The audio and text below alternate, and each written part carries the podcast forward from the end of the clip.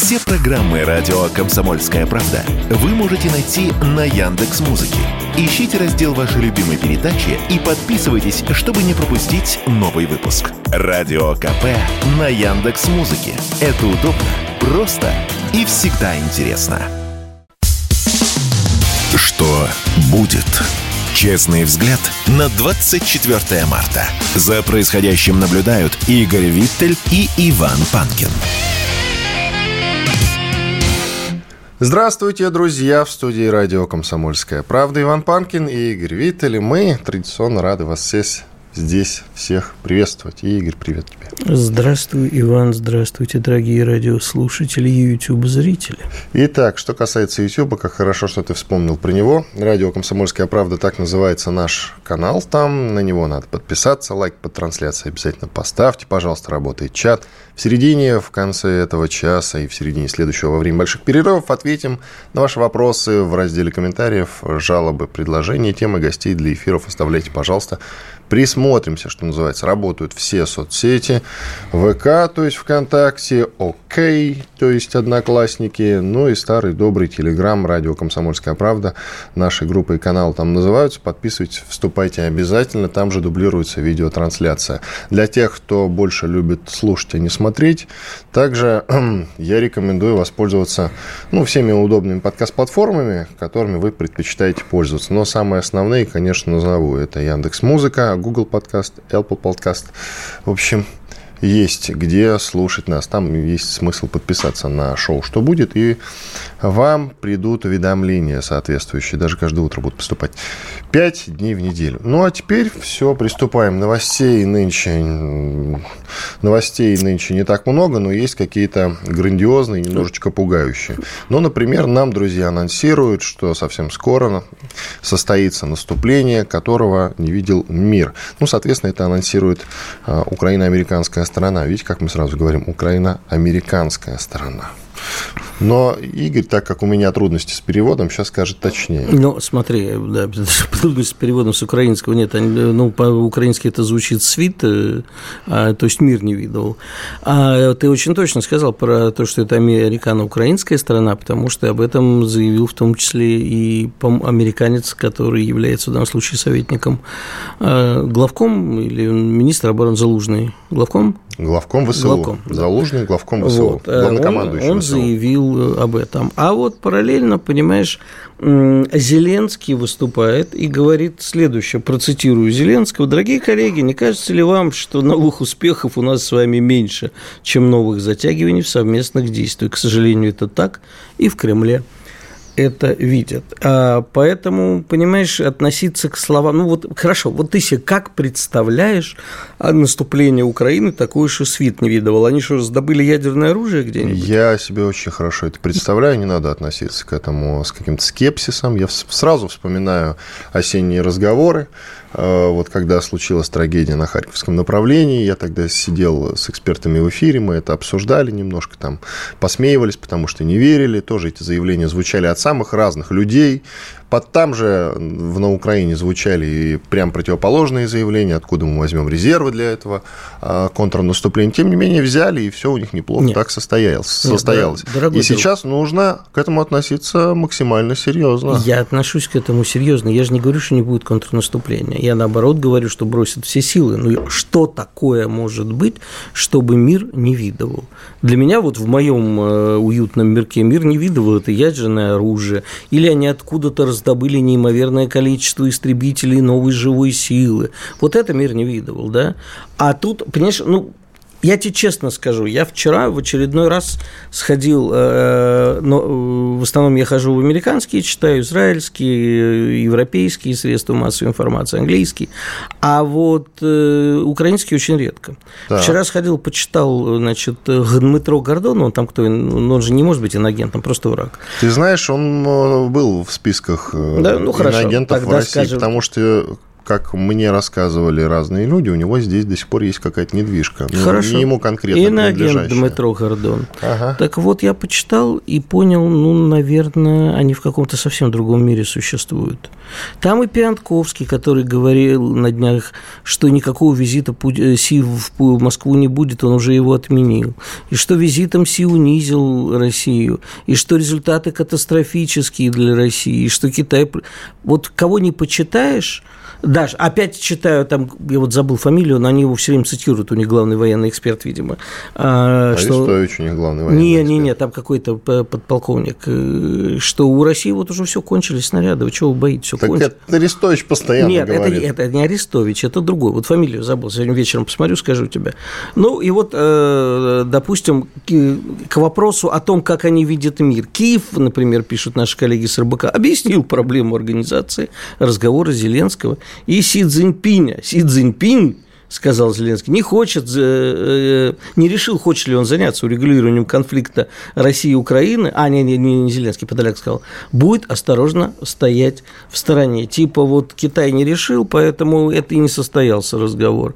То есть Китай на самом деле на весь мир заявляет, что готов быть главным миротворцем, а Украина рассказывает басню «Леса и виноград». Ну вот у них немножко сдвиг в понимании мира. А, кричали, и не только у них, у американцев, слушай, ну они же кричали, что визит э, Байдена в Варшаву, это будет все такое, после этого Путин должен будет спрятаться в бункере и никогда оттуда не вылезать, мы нанесем смертельный удар. Вышел Байден, сказал, Польша, мы с вами, вы с Украиной, мы все с Украины, вперед Польша. Ну, come on, слушай. Нет, я... хорошо получилось бы, если бы по-другому сказал. Польша, вы с Украиной, мы с вами. Ну, так примерно и было. Это было бы смешно. Вот, поэтому... Мне есть что сказать по Говори, контрнаступлению. Да, Мне есть что сказать по контрнаступлению. Вот э, ты не предполагаешь, что такого, что мир не видывал, может там случиться. Ну, смотри. Мы, конечно, с военным экспертом сегодня это еще будем обсуждать, сценарии вероятного контрнаступления. Да невероятного, а скорее всего, совершенно конкретного. Так вот, э, один из вариантов – это атака на Крым огромного числа ФПВ дронов – допустим, нам придется как-то бросить до силы, плюс они могут из Одессы пустить э, на Крым корабли совершенно спокойно, допустим, или прочую какую-то технику надводную и подводную. И нам придется как-то перестраиваться, а в это время они могут ударить. Там э, сконцентрировано огромное количество войск, сейчас около 80, как говорил Пригожин, тысяч э, на Бахмутском направлении, и на Запорожском около 40 тысяч ну, сконцентрировано, об этом Рогов говорил. Плюс э, на Приднестровье, около Приднестровья какое-то количество войск сконцентрировано, мы тоже это обсуждали. Игорь, там вариантов куча. Целая огромная куча вариантов из того, что они могут сделать. И фиг поймешь. Значит, если почитать э, самих украинцев, то, в общем, э, становится понятным, что одну армию мы уже перемололи – а то, что есть сейчас, это, безусловно, ты называешь, я думаю, правильные цифры, меня нет оснований тебе не верить. Так это не я их называю. Ну, я понимаю. То, а, но э, мне кажется, что среди них очень много просто вот новобранцев, вот только что призванных, схваченных на улице, необученных и так далее.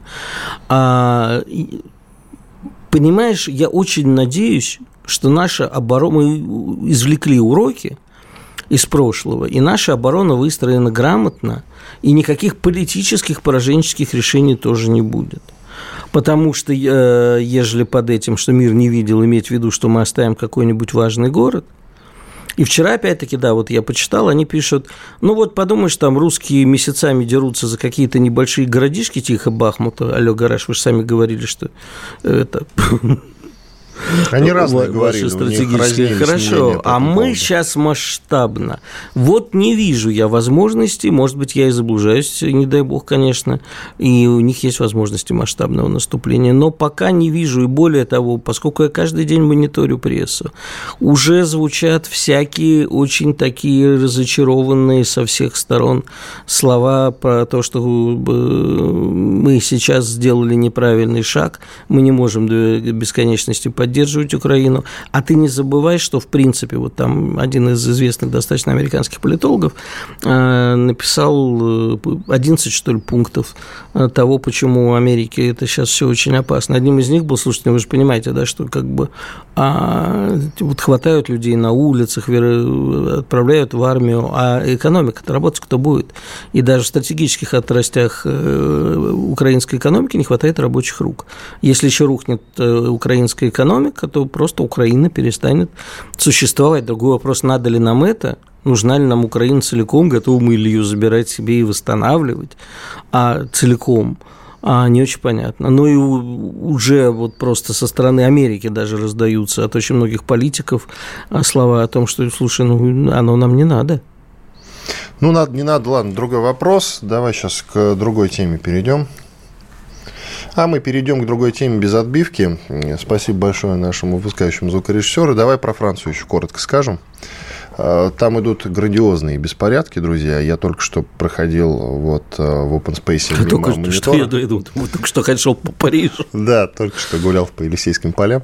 Так вот, и смотрел, обратил внимание на картинку. Так-то я не смотрел, потому что Франция, прям, скажем, не самая интересная сейчас для нас тема, но то, что я увидел сейчас на экранах мониторов, это что-то феерическое. Как там винтят людей, Видите, да. да. А, наша одна постоянная радиослушательница, специалист по Франции, мне вчера написала, говорит, знаете, с какими лозунгами они э, толпа идет? Русские вперед? Нет, вы, говорит, забирайте свое оружие на Украину, ну, это тем, кто их мочит. О, прикольно. Вот, а это, понимаешь, я вчера посмотрел на самом деле результаты вот за те годы, когда существ, пока существуют желтые жилеты, для тех, кто не знает, это такое самосформировавшееся сопротивление во Франции, э, 3000, почти 3200 уголовных дел судебных и 900 человек в тюрьме. Ну, это на самом деле пока что еще немного. Мне кажется, цифра сильно увеличится. Ладно, уходим на перерыв. Пенсионные реформы там, я так понимаю, все-таки не состоится, потому что в прошлый раз, когда эти самые жилеты там выступали, они все-таки, власти, я имею в виду, пошли на попятную. Вероятно, то же самое будет и сейчас. Иван Панкин, Игорь Виттель. Делаем небольшой перерыв. После этого продолжим наш эфир. Что будет? Честный взгляд на 24 марта. За происходящим наблюдают Игорь Виттель и Иван Панкин. Иван Панкин, Игорь Виттель, и мы продолжаем. К нам присоединяется Марьяна Наумова, спортсменка, общественный деятель, ведущая спецпроекта «Мы живы» на Первом канале. Ну и военкор, наверное, тоже будет корректно так сказать. Марьяна, здравствуйте. Доброе утро. Здравствуйте. Корректно Марина. же, да, вас военкором представить в том числе? Вы ну, только, я думаю, да. Вы только Уже что да. вернулись э, из э, Донбасса. Вот Игорь вам приготовил замечательный вопрос. Ну, не то, что приготовил, Давай. просто... Приготовил. да. Здравствуйте, Марин. А, вопрос-то такой, а насколько сейчас обеспечение армии а, и ЧВК, возможно, и других добровольческих сил зависит от волонтеров? То есть, потому что каждый раз, когда в эфире поднимается вопрос, а почему государство не, не все до конца обеспечивает, зачем волонтеры, начинают кричать наши зрители и слушатели страшно, обвиняют в хуле. Вы знаете, к сожалению, я не могу знать э, точных э, причин, почему все так вышло, но я их действительно вижу, потому что, мне кажется, я слишком много провожу времени на Донбассе и вижу много правды, и даже которой бы мне не хотелось знать. Э, на самом деле, да, работа волонтеров действительно просто невероятная и огромная, и нужная, потому что ну, как-то вот в армии, понимаете, вот э, во время боевых действий вот все как уходит просто в никуда, потому что всегда всего мало, что начиная там с какой-то даже банальной одежды, да, снаряжения, заканчивая, конечно, боеприпасами, поэтому в любом случае то, что привозят волонтеры, это всегда нужно необходимо. Э, я в этот раз э, поездила по нескольким подразделениям, а, больше всего меня на самом деле поразили саперы. Вот я была в пятой бригаде первого армейского корпуса. Я до этого работала с разными э, ребятами, да, разных э, направлений, артиллеристы, снайперы и так далее, танкисты. Но вот с саперами мне удалось поработать э, впервые. И вообще для меня было удивлением, на самом деле, важности саперов, потому что я понимаю, что без них, без их работы, которая, знаете, кажется, не всегда как бы такой значимой и заметной, и без них невозможно вообще продвижение пехоты, техники и даже нашей журналистской работы. Потому что мы зачастую приезжаем на новоосвобожденные территории, и если там не, прошелся, не прошли саперы, работать там в целом практически невозможно. А это обычные мобилизованные бойцы а, с Донецка, да, с разных там городов. Есть, конечно, и добровольцы. И вот боль, более таких, знаете, простых мужиков я на самом деле не встречала. Они даже, ну, как-то не очень говорят, да, там, складно, ладно, но при этом я понимаю, что у них в голове э, просто нескончаемый поток э, какие-то мысли, информации, знаний, потому что на самом деле саперы это очень творческие люди. Вот я как раз когда проходила э, курсы военкоров при ЧВК «Вагнер», я запомнила слова инструктора, когда он говорит, вот своих саперов я люблю, а вражеских саперов просто ненавижу. Это самые ужасные люди, потому что они всегда э, выдумывают какие-то штуки, да, где положить закладку, где там положить э, растяжку, сделать. И, конечно, с ними поработать было интересно. Я уверен, у нас выйдет интересный сюжет. А, вот. Э, но на самом деле, что касается даже настроений на фронте, э, я на самом деле поражаюсь нашими ребятами, нашими бойцами и добровольцами в том числе. Вот я, мне удалось поработать с СДД Барс-23. А, несколько раз была у ребят под Угледаром. Там на передовых позициях на первой линии а, у артиллеристов – и, конечно, добровольцы поражают меня больше всего, потому что это люди, которые реально просто пришли, а, потому что они не смогли по-другому. Вот мы общались, там мужчина был такой, ну вот в Барсах вообще все такие мужики достаточно возрастные, а, ну, как мне показалось, да, там, конечно, разброс очень разный, там есть молодые ребята, но зачастую такие а, мужики уже лет э, под 40, 50, а то и 60. И там был мужчина с позывным «Куб», он из Кубани. Я ему говорю, а чего вы приехали-то? Он такой прям ну, взрослый дядька, ему лет э, ну, за 50 точно, как-то в жизни у него вроде все сложилось, там дети дома ждут, внуки, жена. А он говорит, я как-то раз, вот год назад, увидел репортаж о том, что а, в интернат попал снаряд и разорвал девочку насмерть. И он говорит, а я просто не, не смог остаться дома потому что я понимаю, что это придет и на мою территорию в том числе, а у меня внуки растут.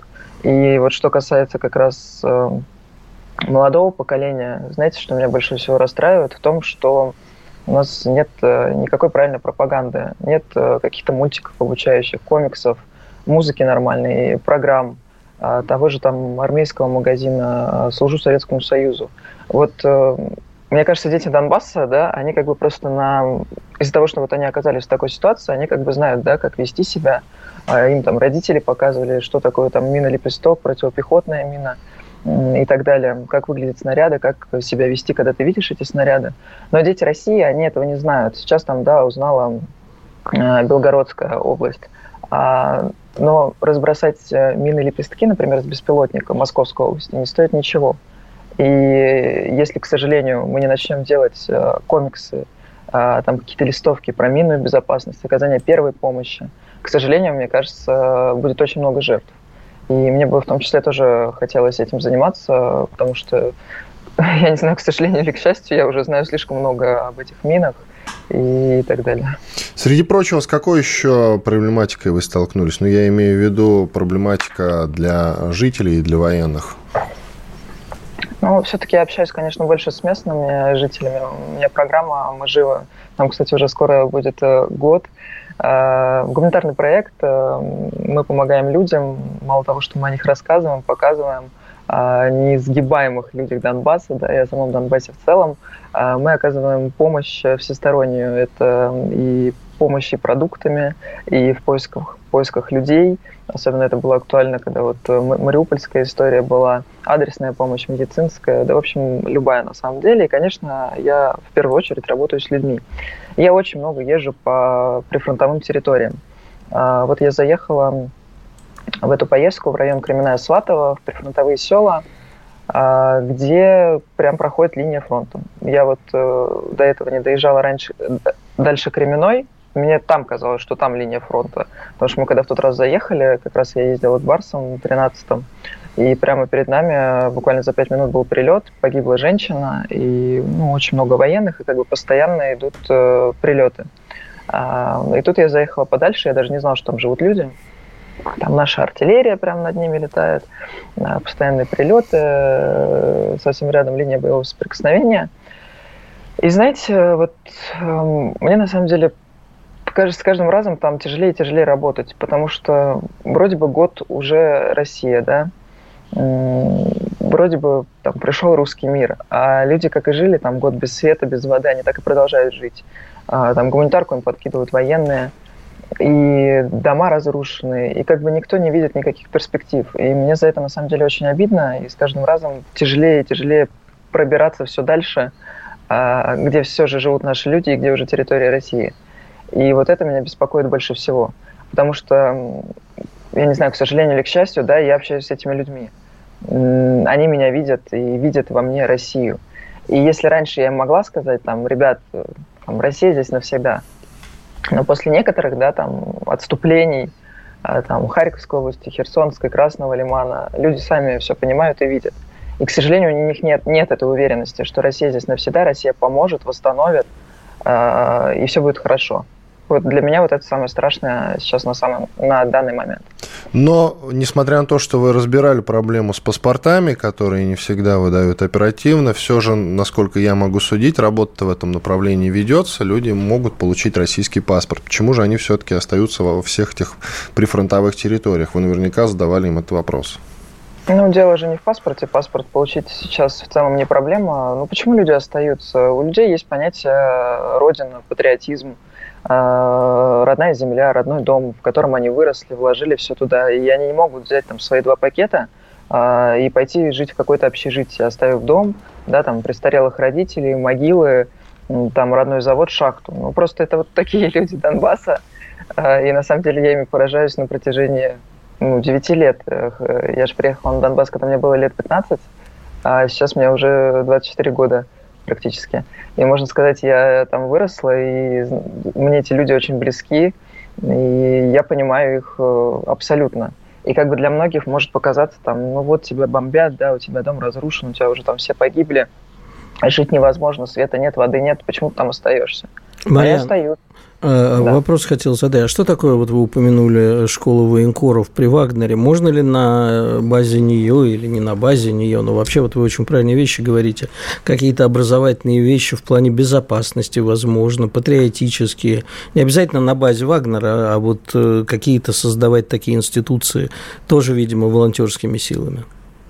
Ну, конечно, это нужно и важно делать, и я надеюсь, что наше государство все-таки наконец займется этим вопросом, потому что когда я была на курсах ЧВК «Вагнер» э, для военкоров, я задала этот вопрос Евгению Викторовичу.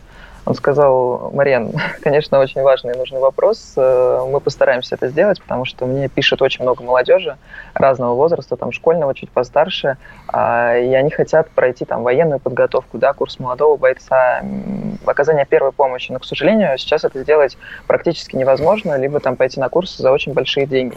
Даже мне, как журналисту, сейчас вот когда я искала курсы да, для военкоров, потому что я понимаю, что я работаю в зоне боевых действий, и в любом случае там моих навыков, которые там просто получены опытом, да, там где-то услышаны, увидены, их недостаточно для работы. Спасибо.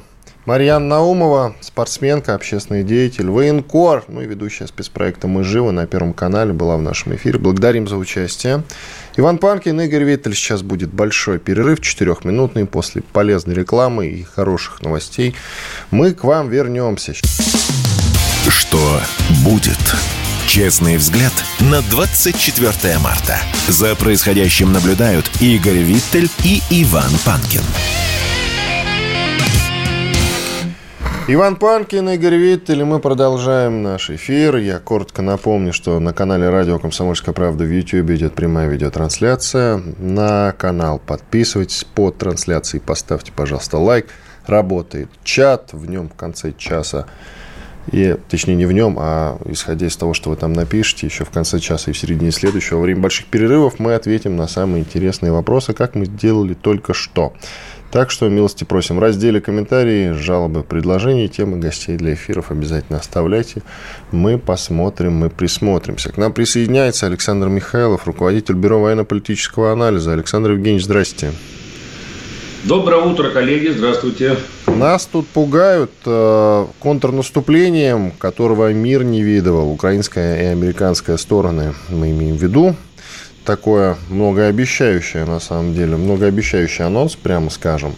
И в этой связи хочется порассуждать о сценариях контрнаступления ВСУ. Вот вы какие э, самые вероятные можете назвать? Где бояться, в каком месте? Э, да, то есть я бы сказал, я бы начал бы лучше бы с, э, с трех возможных форм э, либо форматов, каких, на мой взгляд, так, такой, так, такое контрнаступление может произойти. То есть, прежде всего, и он наиболее безопасный для нашей группировки, это такой информационно-пропагандистский формат, в котором Э, западная пропагандистская машина будет рассказывать об успехах на фронте, будет показывать постановочные сюжеты, но при этом линия фронта будет оставаться по-прежнему не в пользу украинской стороны, а отрабатывать как бы вот эту виртуальную перемогу будут уже э, средства массовой пропаганды. Вот второй формат, который может произойти, на мой взгляд, это такой террористический формат, когда, учитывая ширину линии фронта и то, что у нас три, как минимум, региона находятся в прямом соприкосновении э, с украинской территорией, это Брянская, Курская и, и э, Белгородская области, то есть какой-то формат, вот помните, как это происходило в 90-е годы, вот террористические группировки захватывали социальные объекты, больницы, школы э, и так далее, и требовали решения политических вопросов, то есть там вывод группировки, там независимость, помните, еще Ичкерии и так далее. То есть вот нечто подобное, на мой взгляд, как вторым форматом, может также произойти, учитывая, что инциденты по диверсионные инциденты по прорыву нашей границы и такие локальными Э, актами они уже отметились, и как бы сомневаться в том, что СБУ может произвести, провести вместе с ГУРом вот подобные инциденты, я думаю, такие сценарии тоже есть. И третий, наиболее опасный сценарий, это такое масштабное наступление группировки, оно может сопровождаться как, допустим, в разных участках где-то сухопутной составляющей, а где-то, допустим, и авиационной. Вот мы видим сообщение о том, то, что э, на, в, в Украину прибывают э, комплектующие для сборки дронов, как тайваньского, так и э, производства, так и других стран. Я думаю, там участвуют и страны НАТО в поставке комплектующих. Идет сборка БПЛА, разного типа, но прежде всего тактического характера. То есть за счет массированности налетов и небольшой боевой части могут поражаться различные инфраструктурные объекты в приграничных территориях, прежде всего такого характера показательного, то есть такие удары не наносят прямого военного ущерба, но они очень серьезно отражаются на внутриполитическом фоне, на обстановке в этих регионах, вообще на доверии людей к властям и к силовому блоку. И они именно этого хотят прежде всего э, добиться, потому что военным наступлением все равно эту линию фронта ну, так серьезно не сдвинуть. А вот добиться того, что э, россияне либо жители территории разочаруются во властях, либо в силовиках, они попытаются. Так, ну в том, что касается скопления техники, вот 80 э, тысяч, как нам э, говорит Пригожин, у них сконцентрированы сейчас на Бахмутском направлении. Э, далее Рогов говорил, что 40 тысяч у них сконцентрировано на Запорожском направлении. И еще какая часть, я не, не помню цифры, возможно, они назывались, по, около Приднестровья, соответственно. Вот что вы по этому поводу скажете, по поводу этих цифр? На мой взгляд, я тут не буду спорить с уважаемыми коллегами и руководителями, тем более э, там, военных соединений и организаций, но, на мой взгляд, такое масштабное сухопутное контрнаступление может начаться после отхода из Бахмута Артемовска. То есть, если э, украинское руководство примет решение окончательно прекратить осаду, вернее, оборону этого опорного крупного пункта и перебросить большую группу военнослужащих своих подразделений в сторону, допустим, запорожского направления, потому что, на мой взгляд, там военных перспектив больше, и тем более больше информационно-пропагандистского э, такого сопровождения, потому что открывается дорога на Мелитополь, который сейчас является официальной столицей уже российского региона Херсонской области.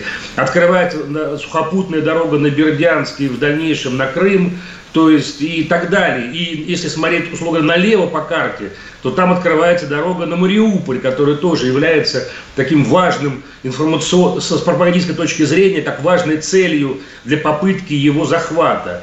Поэтому хотя бы изобразить вот этот сценарий, пусть даже попытаться его создать э, и сопроводить его нужным пропагандистским видеорядом, то есть может, в принципе, дать тот эффект, который требуется сейчас военно-политическому руководству Украины, то есть поддержать боевой дух армии, настроить свое же население на сопротивление, на продолжение такого, такого э, внутри, вернее, коллективного сопротивления. И в-третьем, еще раз добиться каких-то расширений финансовых и оружейных поставок от Запада показав ему вот то, что есть какие-то вот успехи на фронте.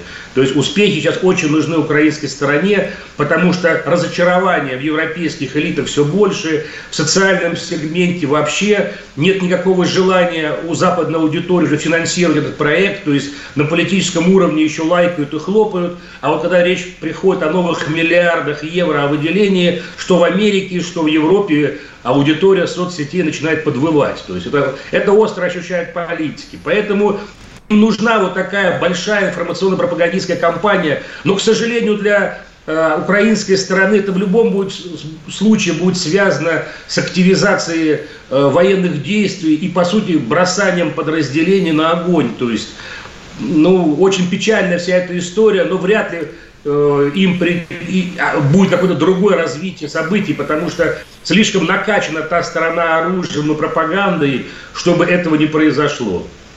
Они, кстати, сейчас активно применяют тактику атаками малых групп, и поэтому у меня скепсис по поводу того, что они пойдут на такое полномасштабное наступление, когда там, я не знаю, э, несколько тысяч, а то и прям 10 и больше тысяч бросить в какое-то глобальное наступление. Мне кажется, на самом деле это не в характере украинской армии сейчас. Вы что скажете? Ну, я уже говорил о таком втором диверсионно-террористическом сценарии, когда на локальных участках линии фронта происходит проникновение каких-то диверсионных групп и организация каких-то вот показательных терактов, либо каких-то э, акций, которые можно очень быстро размножить в сетевом пространстве, и прежде всего в украинском и западном сетевом пространстве, и как бы показать еще одну очередную победу кавычках над Российской Федерацией. Не, не, нет, нет, нет, нет, Александр Евгеньевич, Александр Евгеньевич, чтобы далеко не заходили сразу, я не об этом. Я говорю как раз, что на фронте у них сейчас тактика, вы наверняка слышали, атака малыми мобильными группами. Они подъезжают, атакуют какую-то позицию, уезжают быстренько. И сейчас это очень распространено на фронте. Я не от одного военкора об этом слышал. Вот. Я не про диверсионные группы говорю, которые недавно я отметились в Брянске. Случае, Здесь прямо работают климатические и погодные условия, потому что перемещение легкой бронетехники и автомобильной техники все равно э, прямо зависит от вот этой распутицы, которая сейчас объективно есть на территории Донбасса. Но э, э, весна вступает в свои владения, земля постепенно высыхает, и в ближайшие дни уже, наверное, сами климатические условия будут позволять осуществлять какие-то сухопутные маневры.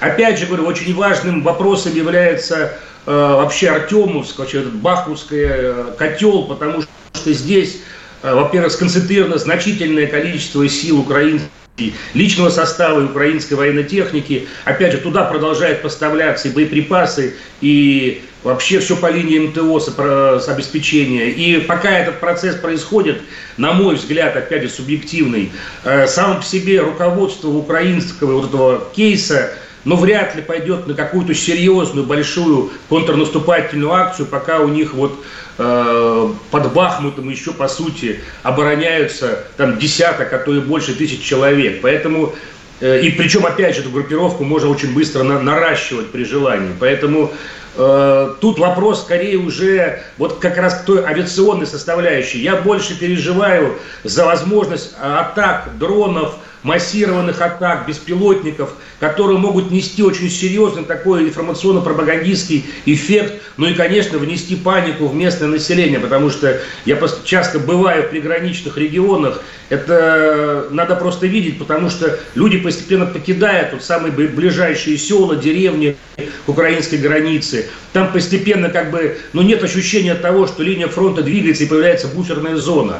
А противник этим пользуется и наращивает свои ПЛА, вооружения, э, мало того, что как бы и отслеживают всю линию соприкосновения, так еще и постоянно хвастается то, что у них все больше и больше беспилотников, вот даже по пабликам украинским, по соцсетям.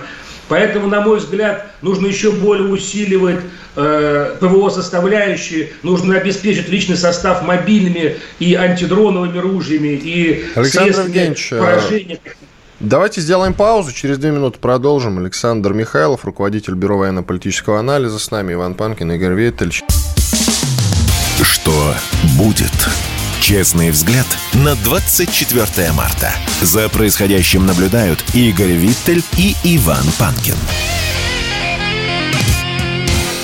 Панкин Виттель и Александр Михайлов, руководитель Бюро военно-политического анализа. Продолжим. Александр Евгеньевич, мы не договорились с вами, чем а, нужно обеспечить армию сейчас а, для качественной подготовки к вероятным контрнаступлениям ВСУ. Э, вот на мой взгляд, да, то есть э, тут, э, когда мы имеем дело с возможностью таких массированных атак с помощью БПЛА различного типа, причем устройств, все-таки э, о привычных вот ЗРК, ЗРС комплексах там, малой средней дальности вряд ли стоит говорить, потому что эти э, боевые машины предназначены для поражения больших, крупных и более опасных целей. А вот здесь и вырабатывать дорогостоящие ракеты на беспилотники вот такого тактического характера, которых могут быть сотни, уже э, сосредоточены на разных участках Украины-российской границы, то есть, я думаю, это не, это не, не очень правильная тактика. А вот обеспечивать э, соединения, которые находятся на линии соприкосновения, э, и где где, в принципе, могут быть спланированы такие попытки прорыва линии обороны, то есть это переносные, э, переносные э, рэп-комплексы, то есть противодронные ружья, то есть это, собственно, вообще, вообще э, боевые машины рэп, которые могут глушить связь на определенных участках местности. Это, это те же самые зенитные установки, даже вот старого советского типа, там 23-миллиметровые и так далее, которые могут поражать на расстоянии там 2-3 километров вот такие летящие изделия в сторону наших группировки. То есть и другие способы и средства в том числе и сети рабицы, которые натягиваются над блиндажами, и другие, возможно, такие простые инженерные способы обезопасивания личного состава, который находится ну, в местах расположения. То есть а то, что угроза дронная будет только нарастать, я более чем уверен, что договоренности о поставках новых изделий имеются, и что Тайвань уже клепает новые партии э, тех самых мини-беспилотников, которые сейчас управляются на расстоянии операторами, очень быстро меняют свои машины, сбрасывают небольшие боеприпасы, там от 300-200 до килограмма весом, которые могут поражать личный состав и легкую технику. То есть вот это направление борьбы с такими изделиями, оно требует, опять же, продвижения линии фронта и создания буферной зоны, потому что небольшие тактические беспилотники работают несколько десятков минут, и они не способны преодолевать большие расстояния. И во-вторых, Безусловно, нужно решать вопрос с военно-политическим руководством Украины, которое отдает приказы на подобные действия, потому что когда к нам прилетают БПЛА или управляемые боеприпасы, это по сути акты терроризма, то есть они не имеют серьезного военного значения, но они имеют именно они носят террористический формат, их задача напугать, подорвать доверие, то есть максимально создать панические настроения в приграничных регионах. А у нас, извините, граница проходит от Брянской области аж до Крыма. У нас столько уже регионов вовлечены вот в эти события, поэтому а, и опять же сухопутная составляющая, вот это постоянное навязывание нам этой темы о танках западных образцов НАТО, они, конечно, несут опасность группировки, но в большей степени эти пересуды, на мой взгляд, для отвлечения внимания от того, что Запад наращивает на Украине дронную составляющую. И вот эти дронные, дронные запасы дронов различного типа и, и боеприпасов к ним, которые сейчас производятся в разных странах мира. И опять же, э, одно дело поставлять готовые дроны, другое поставлять комплектующие. Украина может их заказывать в любом количестве. То есть это серьезная опасность, и с этим надо бороться уже сейчас, пока эти атаки не начались. И в том числе, говорю, решать вопрос с руководством военно-политическим руководством Украины, которое дает такого рода приказы. То есть действует не только в военной плоскости, но и в внешнеполитической. Как-то решать эти вопросы, как-то говорить с Западом, расставлять новые красные линии, чертить, потому что это уже массовый терроризм, который при этом поддерживается Западом и преподносится западной аудитории как военные успехи Украины. Спасибо. Александр Михайлов, руководитель Бюро военно-политического анализа, был с нами. Ну, а мы продолжим на историческую тему говорить. Да сколько там прошло времени с момента 24 года со дня начала бомбежек Югославии. Ну, вторых, на самом деле, бомбежек. Я можно анонс сделаю на сайте radiokp.ru, друзья, если вы внимательно там посмотрите. Вы найдете спецпроект, посвященный как раз этому событию. Мой э, я его год назад сделал очень, на мой взгляд, качественный. Там, среди прочего, Дарья Михайловна Асламова рассказывает очень много пронзительных вещей по поводу всякого запрещенного оружия, которое применяли там а, войска НАТО. Так что найдите накануне. И, ну, не накануне, а я имею в виду найдите и обязательно послушайте. Я сегодня себе в телеграм-канал под тексты предысторию выложу. Да, мне тоже кинь ссылку, мне интересно посмотреть. Да, э, посмотреть Значит, не получится, послушать. Ну, послушать, да. Вот смотри, мы вчера на канале «Балканист» собрались, э, у нас несколько человек, ну, естественно, сербофилов, да, потому что мы все сербофилы и пытались объективно поговорить об этих событиях. То есть не вот то, что я обычно каждый год и не только в день годовщины говорю о том, как были ужасны эти бомбежки, как несправедливы, как они нас протрезвили. Ну, а просто попытались понять, а вообще с целью понять, зачем, да? А, собственно, можно ли было все это как-то сделать по-другому, как-то вообще Югославскую войну предотвратить? А, ведь это же очень яркий пример, поскольку, во-первых, от нас от на небольшом расстоянии, так становится понятен распад Советского Союза. И пришли к выводу, что нет. Э, и выводов-то никаких не сделано. И сейчас, э, лично мое мнение, что поскольку я придерживаюсь того, что как, как только на Украине будет становиться еще хуже для Украины, а нас будут провоцировать везде, и э, страны, которые с нами сотрудничают, везде. И, как я уже на днях говорил, что Сербия, как и многие другие страны, могут посмотреть на Союз России с Китаем. И, в общем-то, китайских инвестиций в Сербии и так полно. Но вот на, в качестве союза политического таких э, россиян как братушек, китайцев как э, инвесторов, а, может э, отказаться от давления Евросоюза, перестать на него действовать. И тогда Евросоюз и Америка повторят, в общем, старые приемы. Мы опять увидим бомбежки Югославии, вообще взорванные Балканы. И не надо забывать, что, в общем, Босния – это центр терроризма. Там турки, кстати, держат очень интересные такие лагеря, и не только турки. А, я боюсь, что мы сейчас опять увидим войну на Балканах. А, и поэтому, вспоминая то, как это происходило, и то, что для многих, кстати, эти бомбежки стали поворотным таким путем от либерализма, те люди, которые придерживались, так как я, относительно либеральных взглядов, увидев все это, сказали, нет, только не это, а и протрезвели, надо сказать. Вот э, я предлагаю тем, кто не очень знает, послушать э, э, твой спецрепортаж и вообще почитать о том, с каким цинизмом, о том, с каким лицемерием, о том, с каким ханжеским двуличием а, культурная Европа и Соединенные Штаты Штаты уничтожали Сербию. Ну, ты сказал, что Босния – это центр терроризма. Я бы добавил, что там же и Косово, там же и Албания, ну, про Северная Македония тоже интересная. Безусловно, но просто, понимаешь, я признаю Боснию как самостоятельное государство и не считаю, что существует на свете государство под названием Косово. Его нет, никогда не было и не будет. А то, что это центр терроризма, да, но это, понимаешь, а, даже Карло Понти, вот, понимаешь, мы говорим про Международный уголовный суд, вспоминаем э, трибунал по бывшей Югославии, даже Карло Понти, которая это все тогда возглавляла, выпустила книгу о том, как албанцы торговали органами, наркотиками, э, трафик, я уж не говорю там про проституцию, это вообще мелкие развлечения были. Это же основной транзит наркотиков в Европу был. И человеческих органов, и вообще бандитизм со стороны косовских албанцев, да, вот то, что, то кого защищали этими бомбежками, да, армия освобождения Косово, ОК, это же бандиты натуральные были. Хашим Тачи, между прочим, вот э, там вы кричите про уголовный суд некоторые. А кто, кто сейчас в Гаге-то в клетке сидит? Хашим Тачи, бывший премьер-министр Косово. Вой сидит за дело.